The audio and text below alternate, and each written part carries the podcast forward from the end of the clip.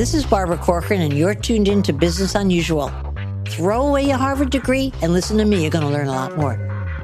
Today, I'm going to answer all your burning questions about work, life, starting a company, getting on track, and much, much more. Be sure to call in to the Business Unusual hotline with your question at 888 Barbara. That's 888 B A R B A R A. But first, got a bad boss? Well, I've been getting lots of questions from people working for clunkers. Here's one caller who had something to say about her boss who just won't deliver what he's promised. Hey, Barbara. This is Christy from San Diego, and I've been promised a raise for about eight months now, and my boss has still not delivered. It's very frustrating. I've met with him several times, and he's really fighting for me, but it still hasn't happened. How do I get this frigging raise? It's so frustrating, and um, please help me. Anyway, thank you so much. Bye. Christy, you've got to realize one thing, and that is he may not be fighting for you. You're so trusting, I could hear it in your voice. He may not be doing his best for you. And in fact, if I had to put my money down, I'd say he isn't. If you've asked for a raise and haven't gotten a flat no out of the gate, that implies that you're being considered for one. That's the only other option, right? And that, I can tell you, I've run a lot of businesses, takes no longer than a week to decide, or maybe two if you're working for some giant red tape corporation.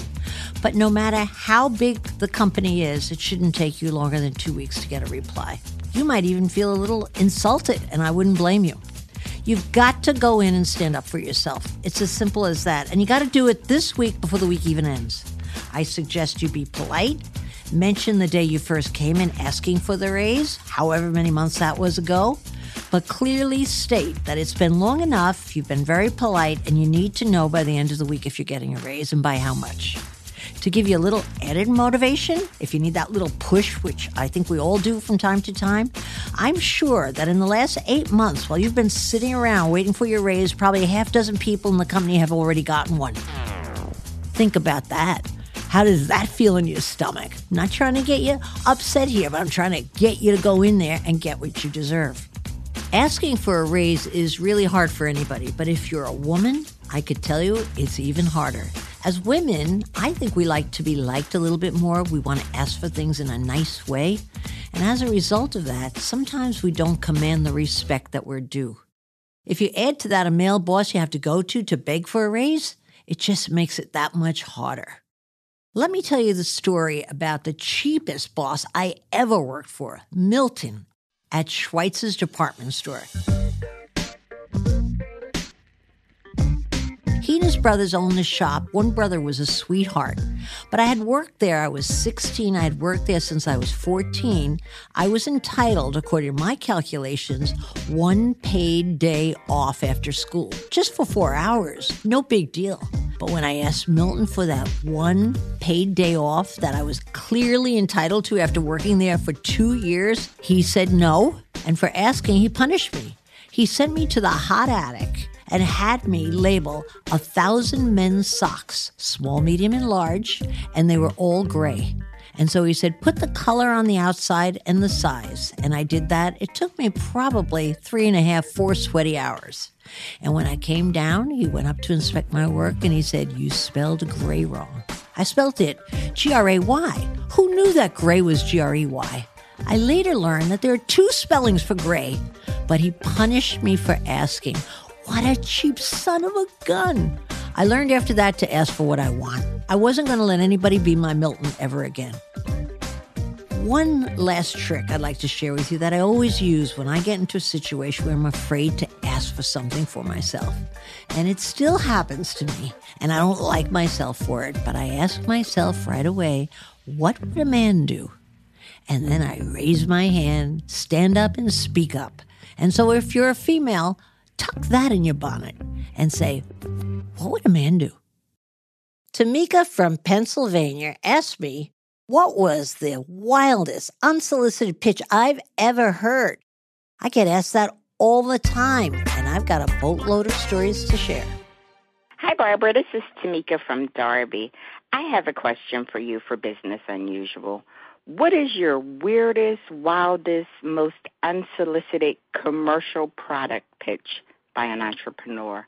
I'm talking a large, grand product. How did they approach you? What was your position?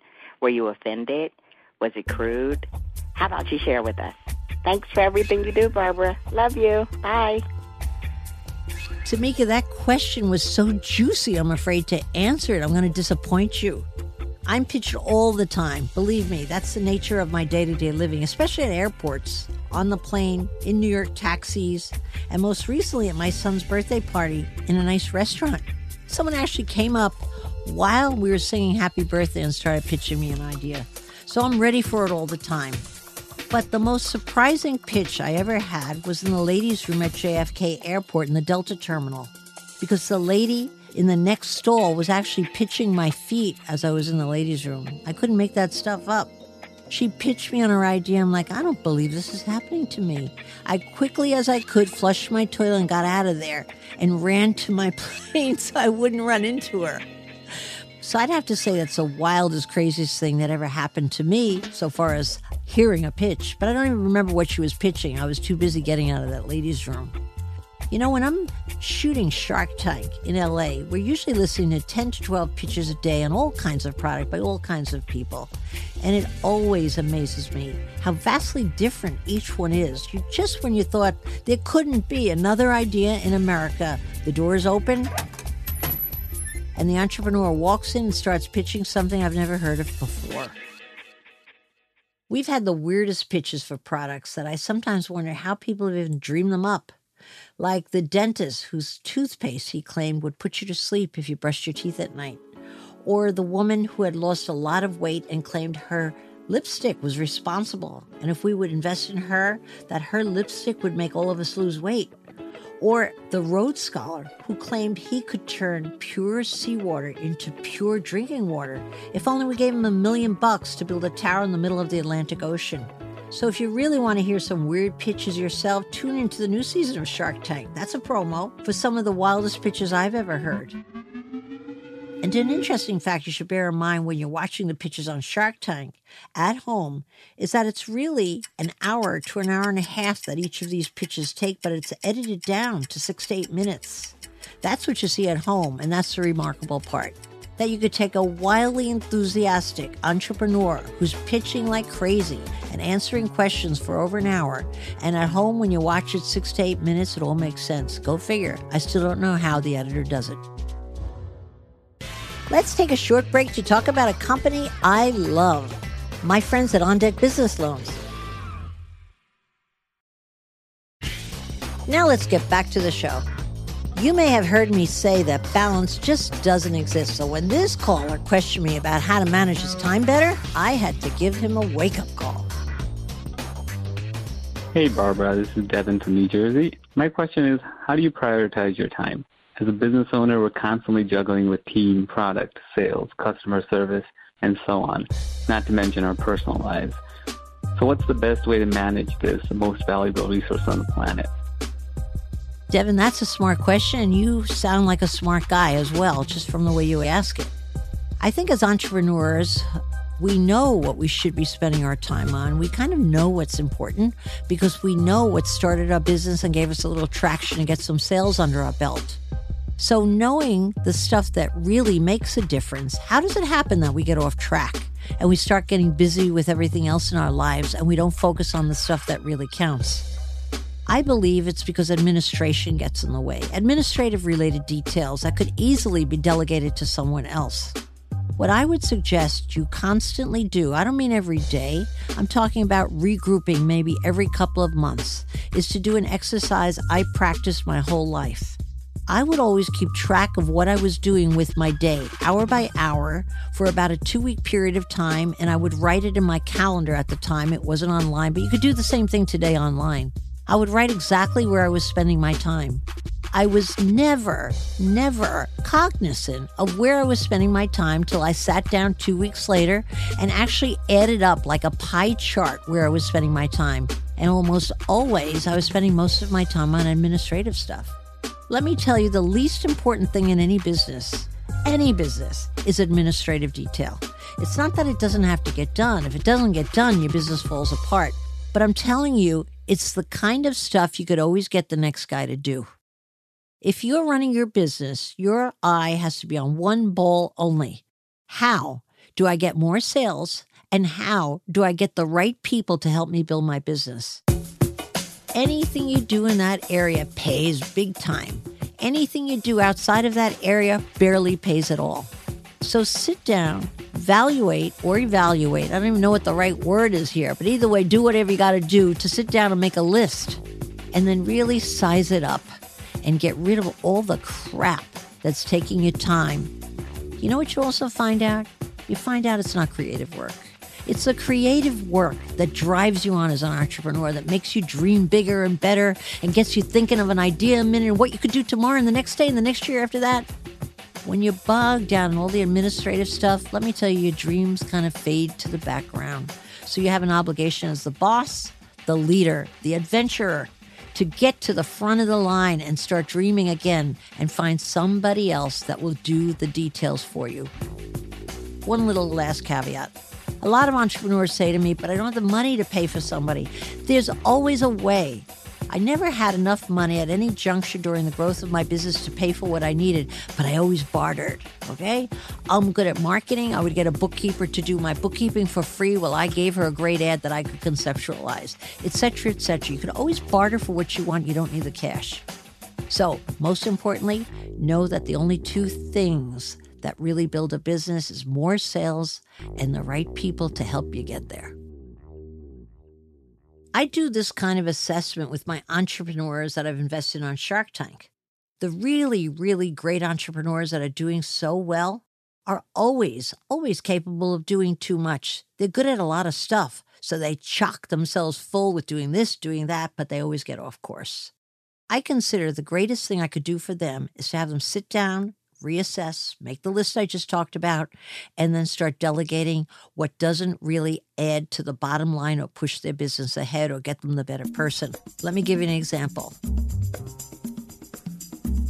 I was with Grace and Lace a few months ago. They make sexy, well priced, full range of ladies' apparel and they sell it all online.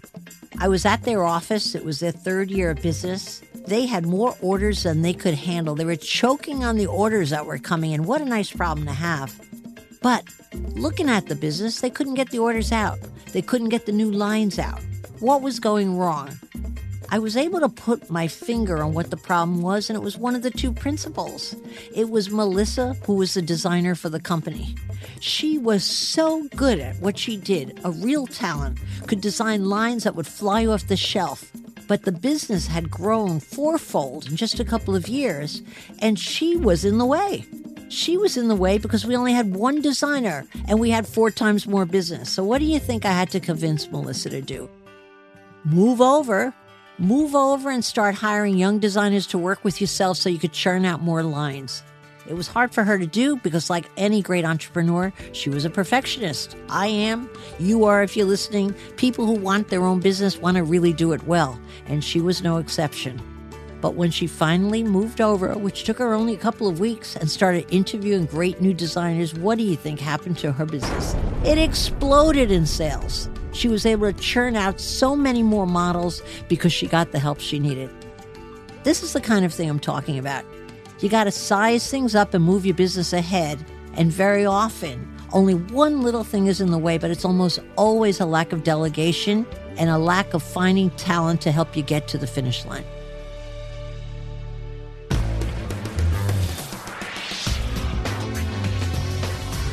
And that's all the questions we have time for today.